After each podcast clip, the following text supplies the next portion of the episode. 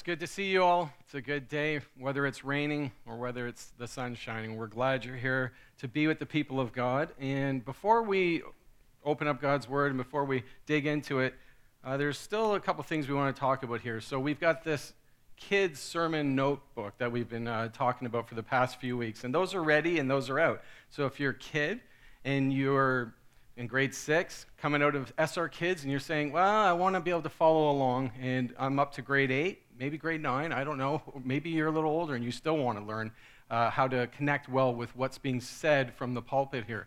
Take one of these books.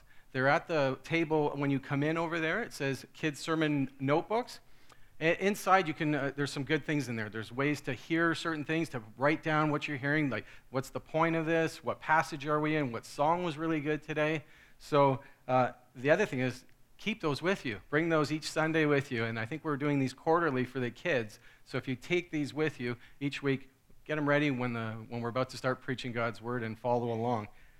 Some adults have asked for them too, but they want an adult version. They said, hey, that's a pretty clever idea. I'd like to have one of those too. I, would like to follow along. Sometimes there's some things in there that uh, Pastor Jay or Pastor Matt or whoever says that are maybe I, am not sure what that word means, or maybe it would help me to stay uh, focused on. So we have these two made up. So this one here says My Chronicles. This is for the ladies. We wanted to, you know, kind of dress it up a little so you didn't look like this. Everything's so boyish because guys like me are designing them, right? So here, here's a ladies' version. Inside, there's not as many fun things to do maybe as the kids. I don't know if you want to color or not, but you, you're more than welcome to. It's yours. You can do what you like with it, right?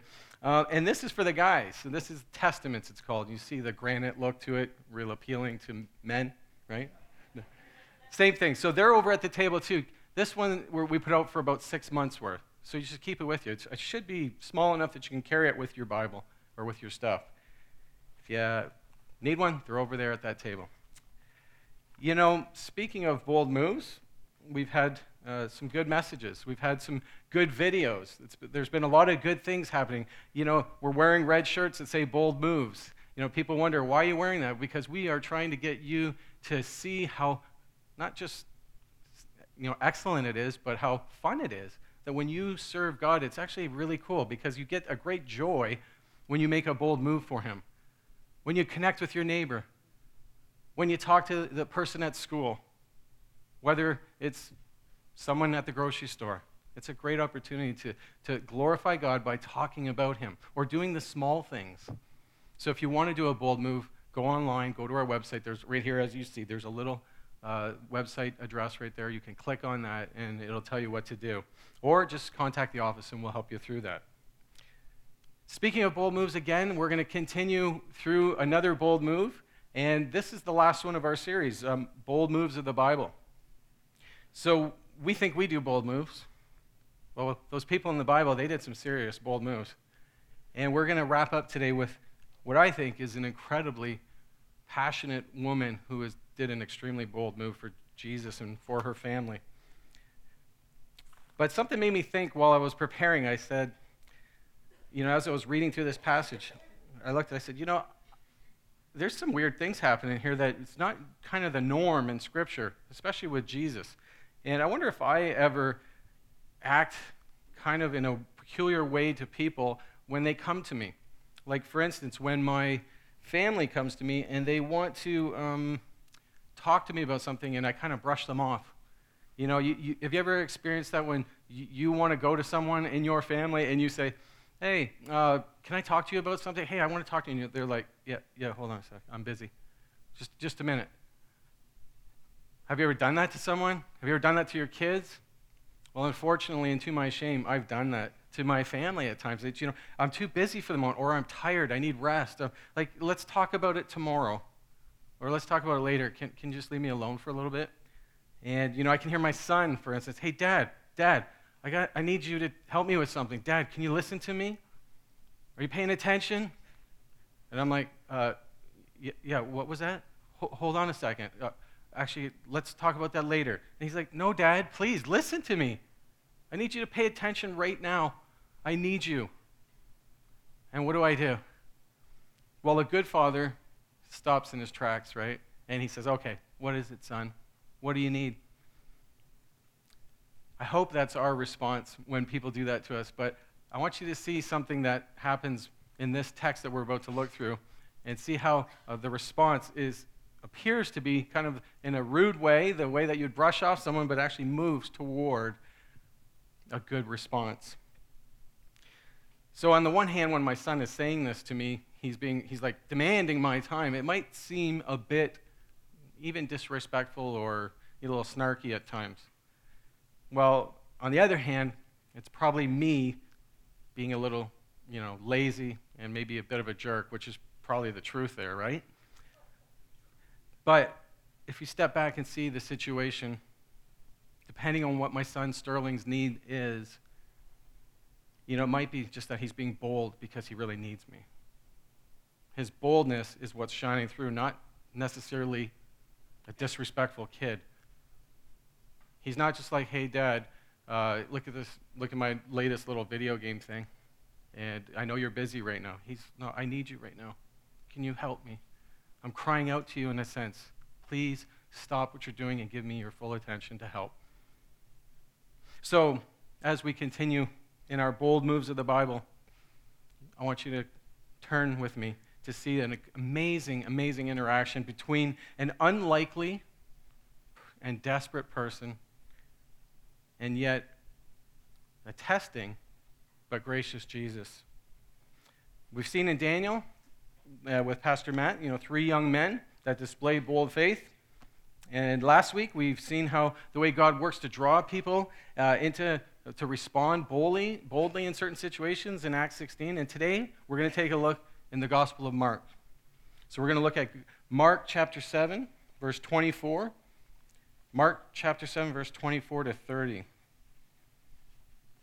And if you're able, could you please stand with me as we read God's word? We are holding in our hands the most incredible book in all of history, the Word of God. This is the only book that God has written and given to man and speaks to us. When we open this, He's speaking, folks. This is amazing. So let's read this together, knowing how powerful of a word, of a book that you hold in our, your hands this morning. Mark 7 24. And from there, he, Jesus, arose and went away to the region of Tyre and Sidon. And he entered a house and did not want anyone to know, yet he could not be hidden. But immediately a woman whose little daughter had an unclean spirit heard of him and came and fell down at his feet. Now the woman was a Gentile, a Syrophoenician by birth, and she begged him to cast the demon out of her daughter. And Jesus said to her, let the children be fed first, for it is not right to take the children's bread and throw it to the dogs. But she answered him, Yes, Lord, yet even the dogs under the table eat the children's crumbs. And Jesus said to her, For this statement you may go your way. The demon has left your daughter. And she went home and found the child lying in bed and the demon gone. Lord, let us see you. Let us see how you operate. Let us learn of you this moment as we learn of the example of this encounter between this woman and Jesus. Lord, teach us your ways. Help us to see you in all of your splendor. Help us to see you in how you work in lives, how your providence works out, how you test us, how you put us through certain things. Yet you're not just doing it because you're capricious and careless, but you care for us and you have an outcome that is good for us, Lord. So, and you're glorified in this. So we pray that you would be glorified today. We pray that we would know you better. In Jesus' name. Please take a seat. So, in our text today, a little backdrop, we see that Jesus was desiring to get away from the crowds. Jesus has been uh, ministering uh, heavily in the Galilee area, and he has been tested by the religious leaders of the day. He's been bombarded with them. They are a really um, hard group that really wants to, to tear him down, to bring him down, to discredit him, to try to get him off his game, as you were. And yet, so Jesus is looking to go this way to Tyre and Sidon to, to get a rest, as it were, to get away from the crowds. And, you know, it's interesting that he chooses this place to get, get rest, to get away from the crowds. He withdraws from that frenzy in Galilee and he travels northwest to the district of Tyre and Sidon. So, Uh, that's just up out of Israel. And actually, it's north of Israel, yet it's a Gentile ter- territory that is uh, called southern Lebanon now. And it's a, uh, ancient Phoenicia, now southern Lebanon. And it's on the east coast of the Mediterranean Sea. So Jesus has made his way up, made his way up out of Galilee, and he's on to this place that is no longer Jewish territory, but a Greek Gentile territory. And what's interesting is that Jesus is looking to get rest, and Jesus isn't going to find rest at this moment. Does he know this? Oh, I believe he does. I believe that everything that Jesus does is calculated. And yet, so he continues up to this house, looking to get there, looking to set, a, set his feet up, as it were, to take a break from all the frenzy and uh, to be hidden, as it were, as it says in verse 24. And yet, it's hard when you're the most popular person of the day. You know what it's like for celebrities. You see them on TV. A lot of times they're wearing hoodies, they're wearing sunglasses, a baseball hat. They have people protecting them. They're sneaking out at night.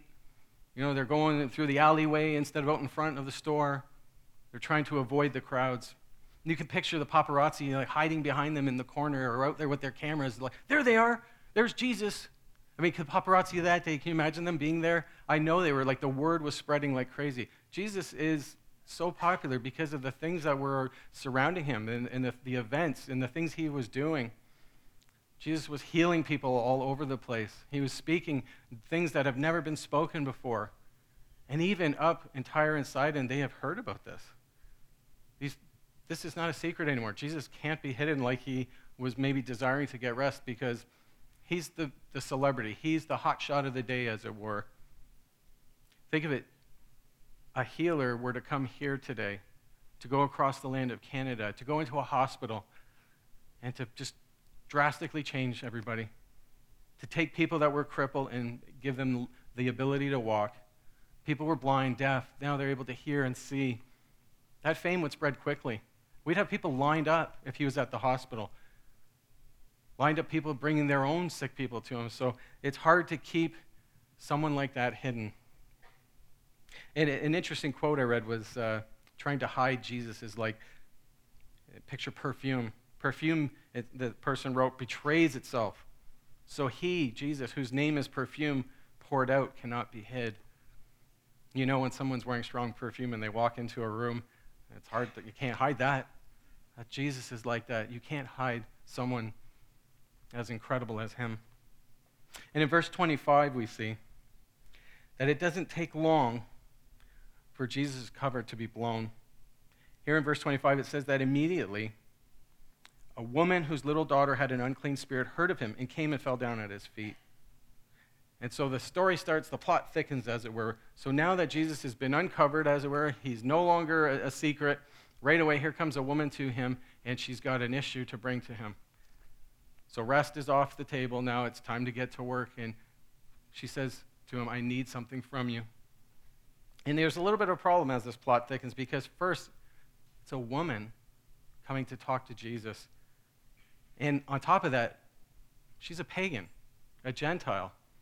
And to understand that back in those days, women weren't thought of and looked upon the way they are today. There was no feminist movement happening, there was no equal rights talk back then. Women were here, men were here. And on top of it, if you're a Jew, it's certainly not kosher to be hanging out and talking to a woman that is a pagan, a Gentile. She's unclean. She's unworthy. We have nothing to do with them. You know, that's unfortunate that it happened like that 2,000 years ago.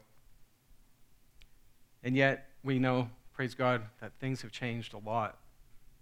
That we look at our brothers and sisters today, we look out at our sisters as it were, and we don't, as it were, and we don't see them as less than. We see them as equal now. And we'll see that actually in this passage, there's something happening and going to happen that'll kind of be a preamble, as it were, to breaking that horrible trend in history.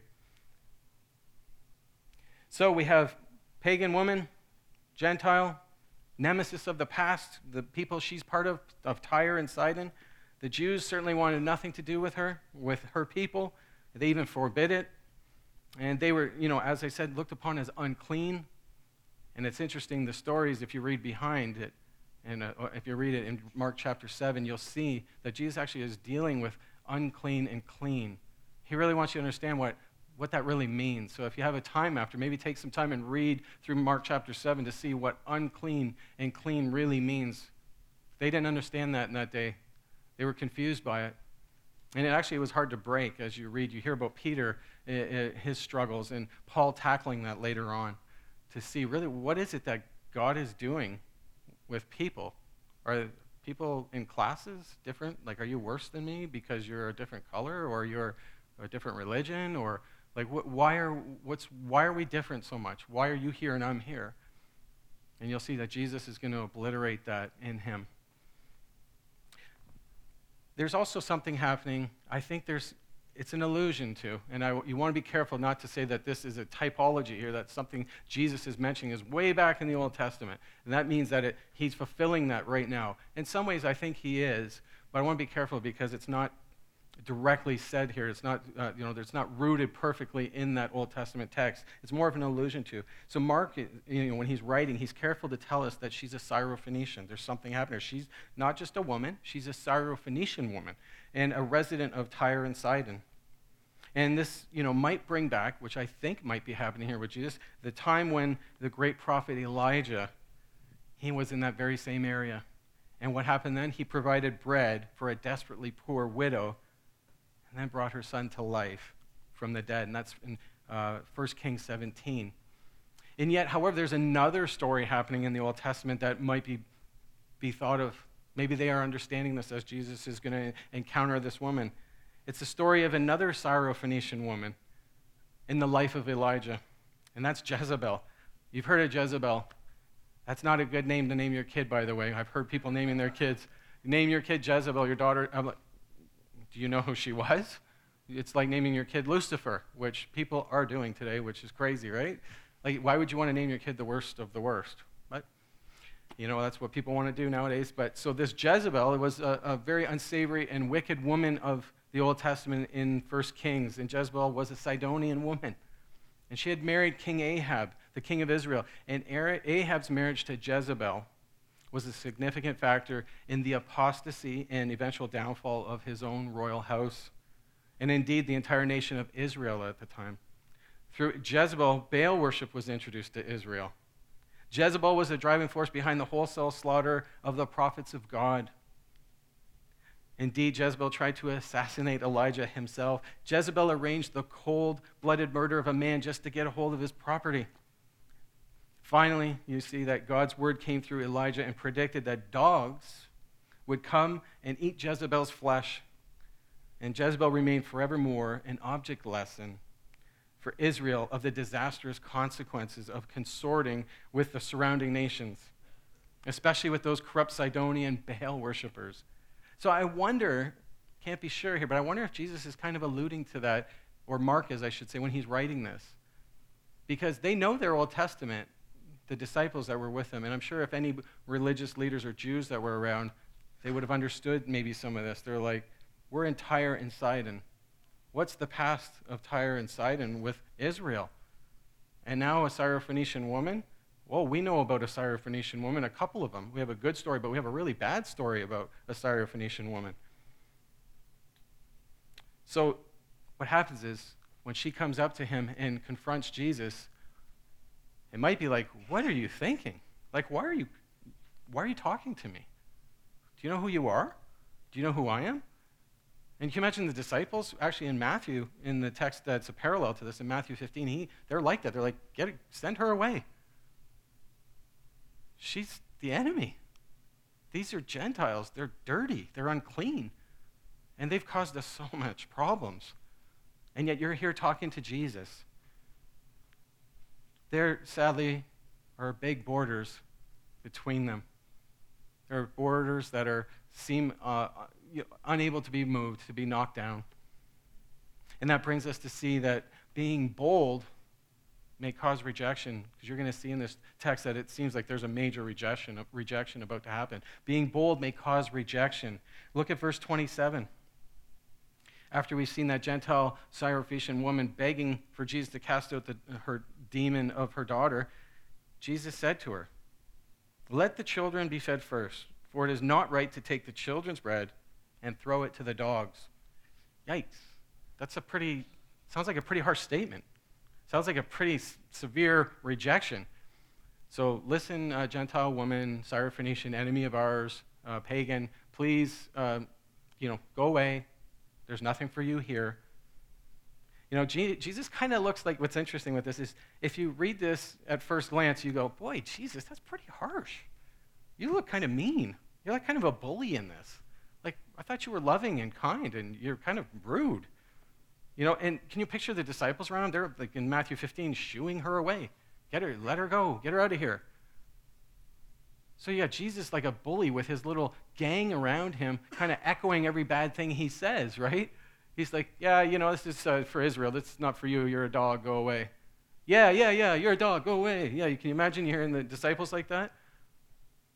I mean, it sounds awfully cold, doesn't it, when you first read this? You know, a jerky response. Just as I was feeling a, being a jerk to my son sometimes when I kind of don't pay attention to him when he needs me. This seems even more harsh. You know, Jesus' rep- response seems to be loaded with racial, prejudice, and misogynistic uh, you know, underlyings here. Like, I, I don't like women. I don't like, uh, you know, people from a different nation. Is that what's going on? Like, because other places I'm reading, you seem pretty kind to people. You, you seem pretty kind to women, in fact. And you know what? Here you have them saying, you know, this isn't for you. I'm not for you. Uh, I'm for the Jews. So go away, little doggy. You are less than. And I'll be honest, if it were me, that would be enough. Wouldn't that be enough for you if you were really needing something and you were going up to someone who was of such great fame that could do so many good things and you've heard so much about them and their character, and you walk up to them and you bow down before them, you fall at their feet, and you say, Oh, please help me. I need you. Do something that only you can do. And they say, uh, Sorry, not for you. Go away, little dog. I'd be like, All right, that hurt. See you later. That was pretty cold. I don't know about this guy. I don't know what I've just heard about him. I, I mean, I don't, I thought this was somebody special. Who told me about him? You guys are liars. He's probably one of the meanest men I've ever met. He doesn't care about me, and I'm, I'm gone. That's okay. But what I love about this passage is that's not what exactly is happening. There's a test in here. Jesus is trying to invoke something in her. Let's see her faith. Let's see who she really is. Let's see what she really believes about me. She isn't backing down. I think that's incredible too, is that she's bold. She's really bold, in fact, because I'd have my tail between my legs and I'd scurry out of there. Yet she's like, nope, no, I'm not done yet. Uh, hear me out. You know, before we get there, Jesus is also saying something that I think we need to understand that Jesus is right partially, well, he's right completely, but he's what he's saying to her is like a partial, a full truth, but, a, but a something that is partially going to happen now and for them, and then later will happen down the road. You know, he's right to say that the gospel is for the Jews. You see, that's the key. Uh, Jesus has said something, though, that has opened the door, though. He's opened it a little bit by telling them that's first for the Jews.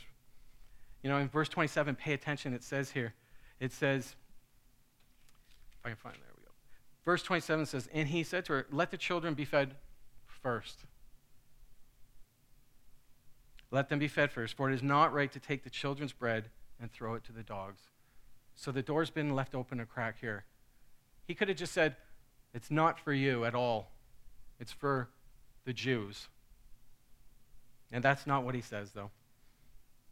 He leaves that door open a little, ajar a little bit, and then it swings wide open later he, by stating that they're first to go to the Jews, that it, Jesus is here first for the Jews, he's implying there's something going to happen for the Gentiles. Don't worry. Keep coming. I'm going to give you a little bit more. Are you paying attention to that? You know, Israel was very blessed to have the gospel first. Israel was blessed in such a way to be chosen by God, to have Jesus come and go first to his people, as it were. They were to be a light into the Gentiles. Jesus was there, he was the fulfillment of that. And yet, we know tragically there was so much rejection by the house of Israel towards Jesus. But the blessing of Israel first and then to go out to the whole world, to start with them. And then the whole world would come to Jesus. This is what's kind of being a, a little bit of a precursor to that right here. And you know, if you think about Israel, picture like a funnel, a funnel being like Israel being the funnel, and water being poured in. That'd be like the gospel being poured into this funnel, into a large bottle being the whole world, the Gentile world. You think of it, if Israel had have understood that they were a funnel of the gospel, what amazing things could have happened. And still amazing things happen. And praise God that in his economy, all kinds of great things are happening from that day to the day he comes back again. But this was God's design for Israel and eventually the Gentiles. From the beginning, we read, listen, if this goes way back to Genesis, we understand what Jesus is really saying. That Genesis 12, 1 to 3, it says, of God's promise to Abraham that he would make him a father of many nations. Genesis 12. This wasn't Matthew 12. This has been promised for thousands of years. Or how about jump forward to Matthew? Matthew 28 19. Jesus is commissioning the disciples, and he says, Go therefore and make disciples of all the nations. All the nations. Or what about Acts 1 8? We are to be witnesses to Jerusalem first, Judea, Samaria, and to the ends of the earth. See how it starts? See how it moves? In Romans 1:16, this is great. The gospel, the gospel that we have in here is the power of God for salvation to everyone who believes, to the Jew first and also then to the Greek, to the Gentile. These words are so true of Jesus. His informing the plans of God in salvation, he's giving her a little bit there. He's cracked the door open with that. He's saying, first it's to go to the Jews. But are you paying attention? It's also going to go to you. He's trying to test her to see where she's at. You know, borders that are in place, they need to be approached with boldness. And to break them down, they, they can be broken down if we will boldly approach those in, in faith. And as we sung earlier, we're no longer slaves to fear. We don't have to be fearful. If we have faith in Christ, we can enter into those tough situations, those borders that are there between us, and know that they'll, be, they'll come tumbling down. You know, we've seen that, firstly, that, that is what happens, that, you know, there's a rejection that might happen, though, because of your boldness. We know they could be broken down. And then we see also that her being bold displays profound faith. This is what I love about this. I love the fact that she's not a coward. I love the fact that she wants what she wants and she knows what she needs to get in Jesus, knowing that he's the only one that can do it. And she runs to him and falls at his feet and is like, I believe. I'm here because I know who you are and I know what you can do. Nobody else can do this. She has profound faith. We need to be bold and display that kind of profound faith like the Syrophoenician woman. You know, her response is so incredible. Every time I read that, I just sit back and I think, what would I do in that situation? What has God done in my life that I would respond in a little small fashion like her? Do I have faith like that? And isn't it wonderful that God is so good to us that even if you have the faith the size of a mustard seed, it can do incredible things? She, for all intents and purposes, should have packed it in. She should have t- took that rejection as a notice to get out of there, and yet she said, No way. I'm bold in you today. Listen to her reply again. She answered and said, Yes, Lord, in verse 28. Yes, Lord. Yet even the dogs under the table eat of the children's crumbs. Okay, so you're going to Israel first. I get it. I know you've come for Jews, but you've just told me that there's something for me too. There's a little crumb for me. I can have something too. And then, you know, it's like, wow, really, what an incredible response. Someone's just called you, like, basically said you're a dog. It's not for you first, it's for, you know, us, us Jews. And, and you say, okay, I get it. I get that. But I'm a dog, I, I get it. But I, I'm willing to sit under the table and get a crumb. So I love it. She's not going away. She's not going away easy. She says, I'm coming here today, and my child is going to be healed or else you're a fraud, really, is what she's saying. You're not real. because I believe. And Jesus doesn't turn away people that are come to him. In John 6:37 it says, "Whoever comes to me, I will in no way cast out." Do you realize that today if you come to Jesus, whether you know him or not, especially if you don't know him today, you can go to him today. You can turn to Christ today. You can put all of the things aside and say, I don't care what anybody says or what else, but I know he's real. And I'm going to trust him right now. Boldly approach him because he won't cast you out. He will not throw you away. You know, he might test you a little bit, but he'll never, ever turn you away. And I think testing is okay. I think we should understand that. In this world, it's not easy all the time. It's not a bed of roses, it's not all lollipops and rainbows. I mean, this world, there is real hardships, there are real struggles, there are a real test of our faith. And yet, God is faithful even when we are faithless. So, this response that she has, coupled with Jesus' use of the word dog, I think we, I, should help you to understand this too, is that what he's saying here is not exactly how it seems, but he's really, what the word means is not a, um, a ravenous wild dog running in the streets eating garbage. That's not what he's calling her here, even though that's kind of what has been called in other areas of the Gentiles. But here he's calling her, it's like a little dog not the crazy, you know, savage, foaming at the mouth one, but the little dog, a dog, a household pet. You know, one that sits under a table that waits for that little scrap to fall off. It's a pet dog. It's a dog nonetheless. It still sounds pretty harsh, you know, when you think of it, but it's a pet dog. And it's meant to get her to see, like we've been talking about. And that mind-blowing response, she's pretty clever too. The way she, uh, you know, responds, I just love it. You know, she doesn't just say something, uh, you know, disconnected from it. She goes right to what he says. Dogs eat the scraps from the children, basically. You know, Peter recognized this. Peter recognized that Jesus was the bread of life. That he was to be, if he was going to feed eternally, it was going to be in Christ. Peter said, To whom shall we go, Lord? And then her response is very similar in a sense I, am here for you. I got nowhere else to go. You are the answer. You are my only hope. I need you. Help me. And that's when Jesus hears that great declaration of faith in that, a bold declaration. Because a faithless response or an unfaithful response would have been turn away and go. I guess it's not for me. Question for you today, question for all of us.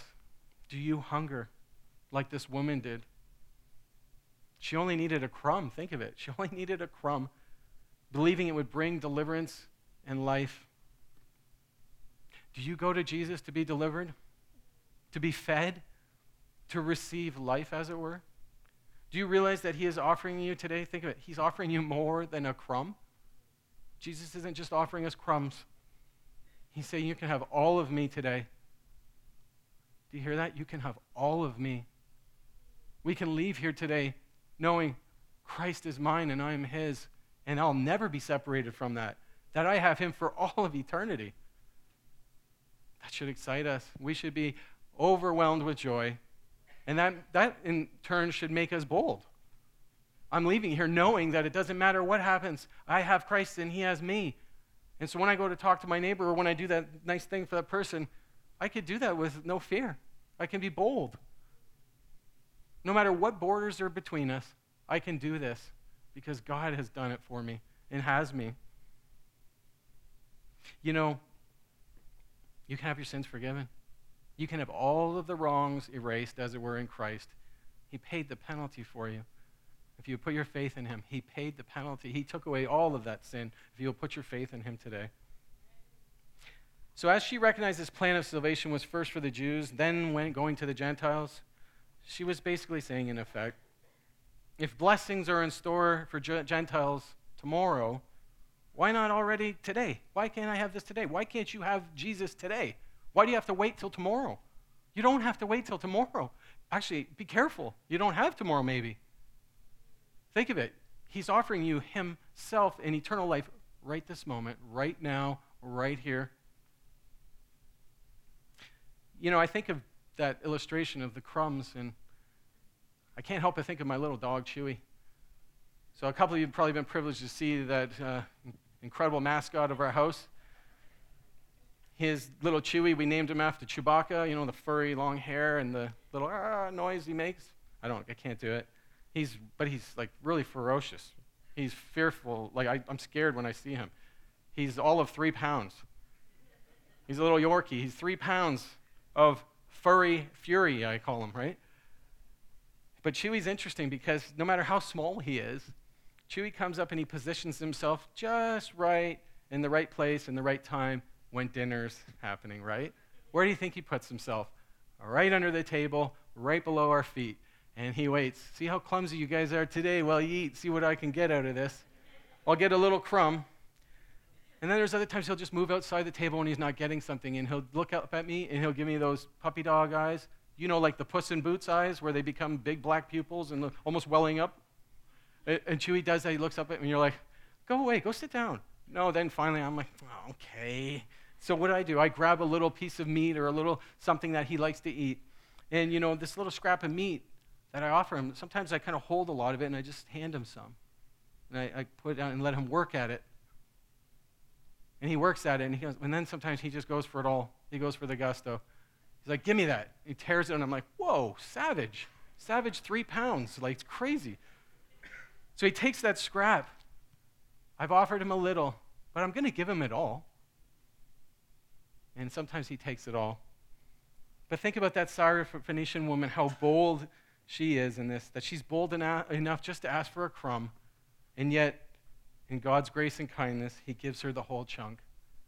Think of it, because there is something that will be told and fleshed out in Scripture about Jew and Gentile. She's not deserving, yet God is good, and you know she's getting way more than she bargained for.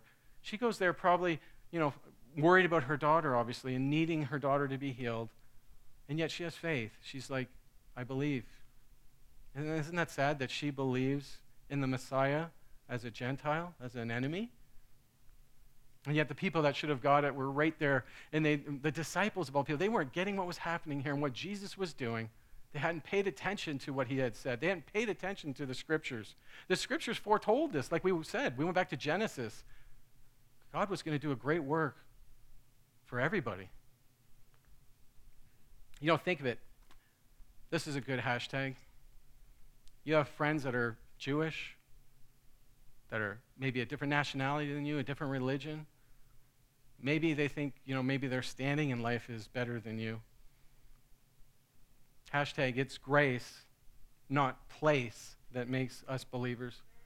It's grace, not place, that makes us believers. And Jesus wants you to see that. He wanted her to see that. So we see how being bold can lead to rejection, yet being bold can overcome that and can display a profound faith, which will lead to a gracious response. And that's being bold, anticipates a gracious response. It anticipates a gracious response. So if you're faithful, if you're bold, God's good. He rewards those who are faithful. You know, Jesus is all over this response of hers. You know, this is she's demonstrate, demonstrating faith like very few have. Think about the people that he is coming across and that he's just coming from. It's been hard. People are against him. And yet, of all people, he goes to get some rest and think about this woman that comes and the type of response she gives. She shouldn't have had that response, right? She shouldn't have thought the way she doesn't even know him really, know anything about, you know, hardly this God. I wonder how much she knew and how she knew so much, or if she knew anything at all really, except for that this guy is here and can do some great stuff. But she has faith. In verse 29, we see the great response of Jesus to her. And Jesus said to her, For this statement, you may go your way. The demon has left your daughter. And she went home and found the child lying in bed and the demon gone. Well done, faithful servant. I'm impressed that you are faithful. I love it. Jesus does say that he is amazed at people's faith, and yet he has worked something incredible between them. Do you see that for us here? Do you see that having that making a bold move like this woman that it brings delight to Jesus too? Like, why do we do this? Why do we wear red t-shirts that say bold move? Why do we show videos of people, you know, doing bold moves? Why do we care about that? Because we're all about the glory of God here. I'm not kidding. We are all about the glory of God. You might disagree with little things here and there, but I tell you, that is, um, you know, MO here. That is, you know, our motive for everything we do. I can tell you, we sit around and just think about all the easy things we can have and like, No, we don't. We think about how we can bring glory to God. Whether it's something small and simple as a bold move, whether it's digging into God's word, whether it's, you know, putting yourself on the line, whether it's giving your life, whatever it is, we want to be about God's glory. And I want you guys to see that's what Jesus wants from you. Open God's word, read it from page to page. People were loving Jesus, loving God, and giving their lives for him because they wanted to bring him glory. And if you're not interested in God's glory, you won't like heaven because that's what it's all about. You get to glorify God for all eternity, and you're going to love it. I'm telling you, you will love it. You'll be singing McDonald's logo, slogans all over the place there. Yeah, I'm loving it. Trust me. So, if you would see that Jesus takes delight in this, it'll knock down more of those fears that we've talked about. Those borders will start to come down. You know, her bold faith was one instance where the borders were broke down. You know, what had kept many separated for centuries was showing forth, in this instance, a new hope of fulfillment in Jesus. Psalm 87 4 talks about, it prophesies actually about Tyre and Sidon would share in the blessings of the Messiah. Jesus, in this some way, is fulfilling that, that moment. The Messiah has entered into Tyre and Sidon, and he brings with it hope. He brings with it salvation. You know, a marvelous and, and as bold as this example of this woman is, uh, we can't miss the point of the real underlying story here of bold faith, of bold moves, I should say, of the real hero with a capital H. That's Jesus. Jesus is actually the one who makes the boldest move of all. Jesus is the one who breaks down the borders that kept humanity separated from God and from one another. Jesus restores the right treatment in place of women today. Do you realize that? Jesus doesn't look down on you, that you're less than, that women are less than men, men are greater. You should, you know, you should get that through your thick skulls. No. Jesus doesn't think like that because that's not how he looked at you. It's not how he valued. That's not how he made us. And Jesus tears down that border. He restores it to the right place. He breaks down that dividing wall between men and women, between Jew and Gentile, by the cross. He levels it all out. Listen to Galatians 3:28. There is neither Jew nor Greek, there is neither slave nor free, there is no male and female, for you are all one in Christ Jesus. That's why Christianity rocks. This is the greatest there is no religion like it because Jesus has done everything. And think of it. He doesn't say you're less than or greater than. I'm sorry if you're in Islam today or you know people that that's not a great religion. You want to know why? It's horrible towards the way they treated people. It's horrible how they believe how you need to be saved, if you can be saved. It's horrible in all these ways. Women, I just hear these horror stories of what they do to women, and I think, wow, the oppression. Women are equal with us. And praise God for that. Yeah, thank God there are roles. I'm glad I don't have to give birth. I'm glad I don't have to do all of those things that my wife has to do. I, actually, my wife's my hero in a lot of ways. I've told her this many times. I watched how she went through all of those things. And so, uh, uh, Matt, you need to tell your wife that's amazing. That's awesome. I can't believe you did that. You know, Luke, same thing, man. You're just like, whew, that's incredible. You are like superhero status almost, right? And, and, on top of it, there's so many things, you know, that other things that are great about women. But, but you know why they're great, though? It's because they're great in Jesus, because of what he's done at the cross. You know, borders removed, walls down because of Jesus. Jesus is the epitome of bold move. To understand what it meant for Jesus to go where he went and to do what he did 2,000 years ago is truly, truly amazing. It's bold, it's incredible. You know, I think of the, I, thought of this line. It's a tenacious faith he had tenacious faith in the glory of God and doing what he was commissioned to do. And that's how that woman, she had resembled that. She had tenacious faith, and that equaled a gracious response. You know, the result of this woman's faith is definitely that, uh, you know, that she sees Jesus' person and work as the boldest move ever. It's why she can even be bold in her faith, as I've said, period. Our response today, too, should be, as this woman's, to boldly proclaim Christ in, a, in word and deed. You can boldly proclaim Christ in word and deed. It's not just for the higher elites, it's not just for the most skilled. Ask yourself something today. Where does God want me to go? Who has God placed around me? Who has God put in my path so that I can be bold and proclaim Christ?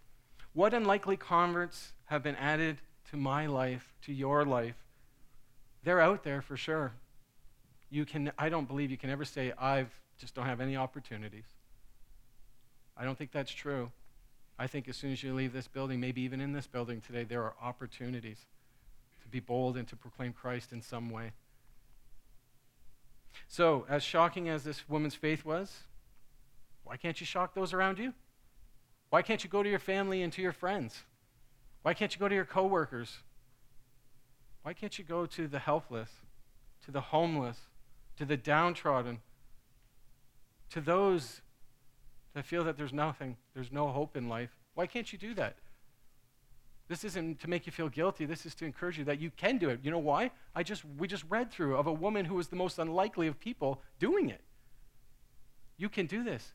And it's not just all on you to do it because we've also understood that the big hero in this is Jesus because he's done it.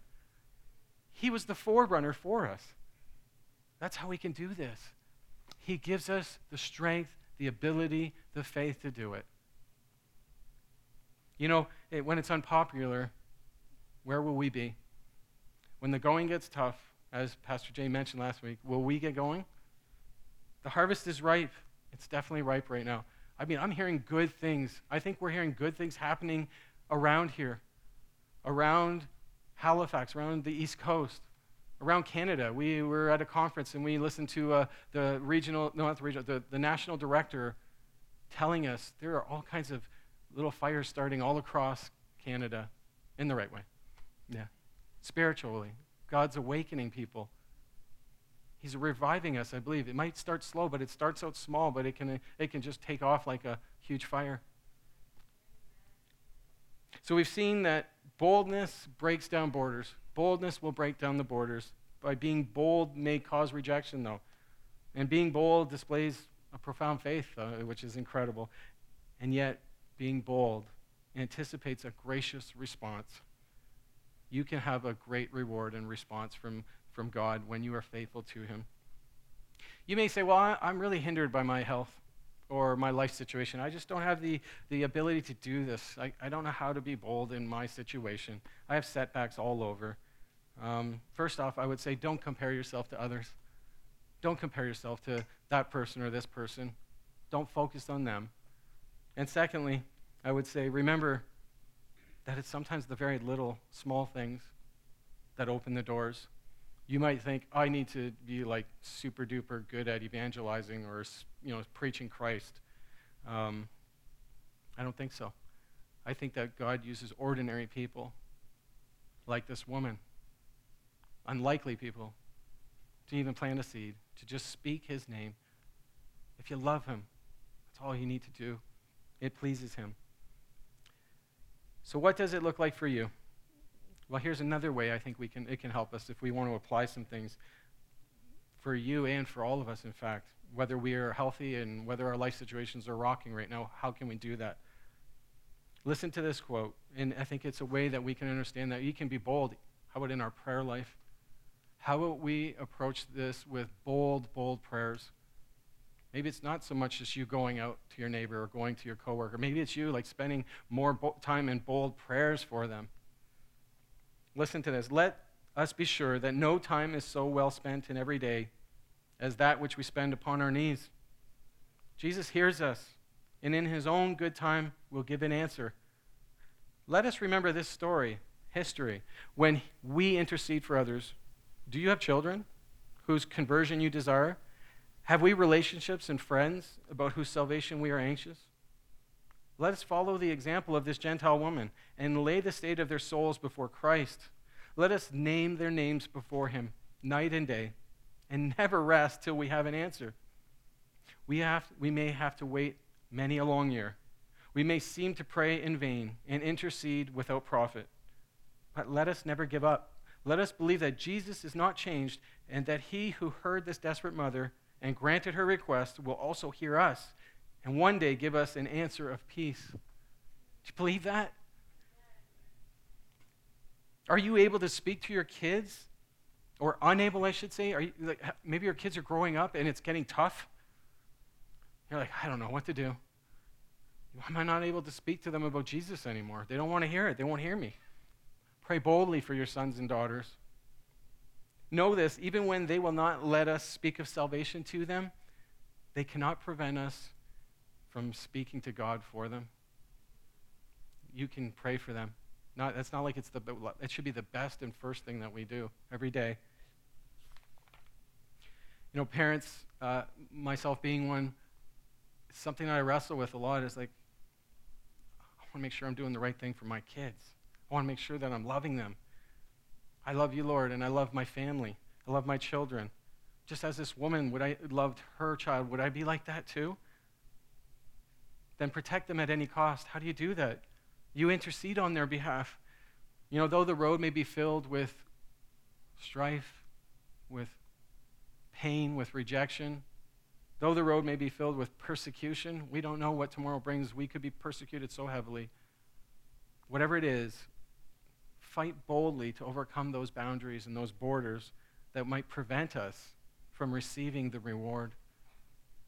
Overcome that by being bold in your faith. You know, she was a great example to follow. You don't need, a, like I said, you don't need to be a pastor. You don't need to have a PhD. You don't need to go to Bible college.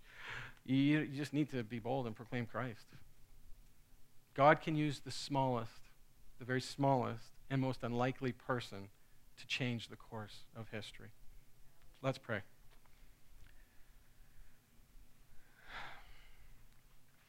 Lord, give us faith.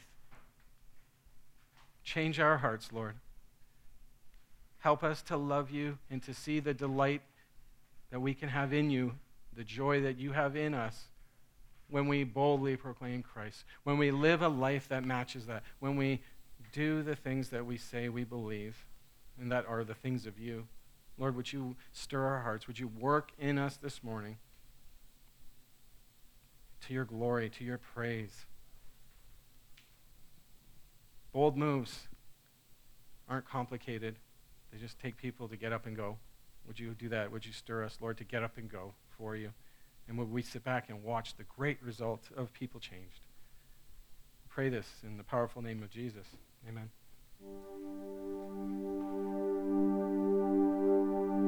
Please stand with us. Sing loud.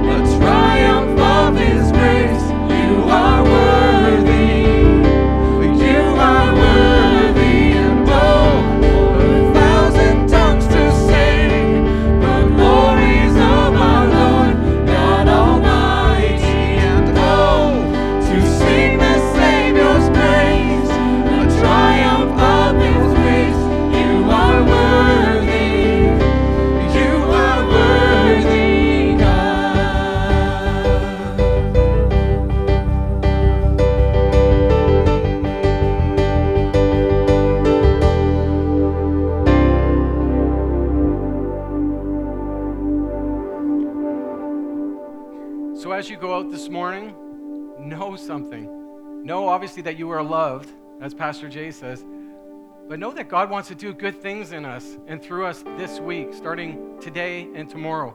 Know that you can go out there and pray boldly and do bold things and ask God to do bold things like give us Lower Sackville, Lord.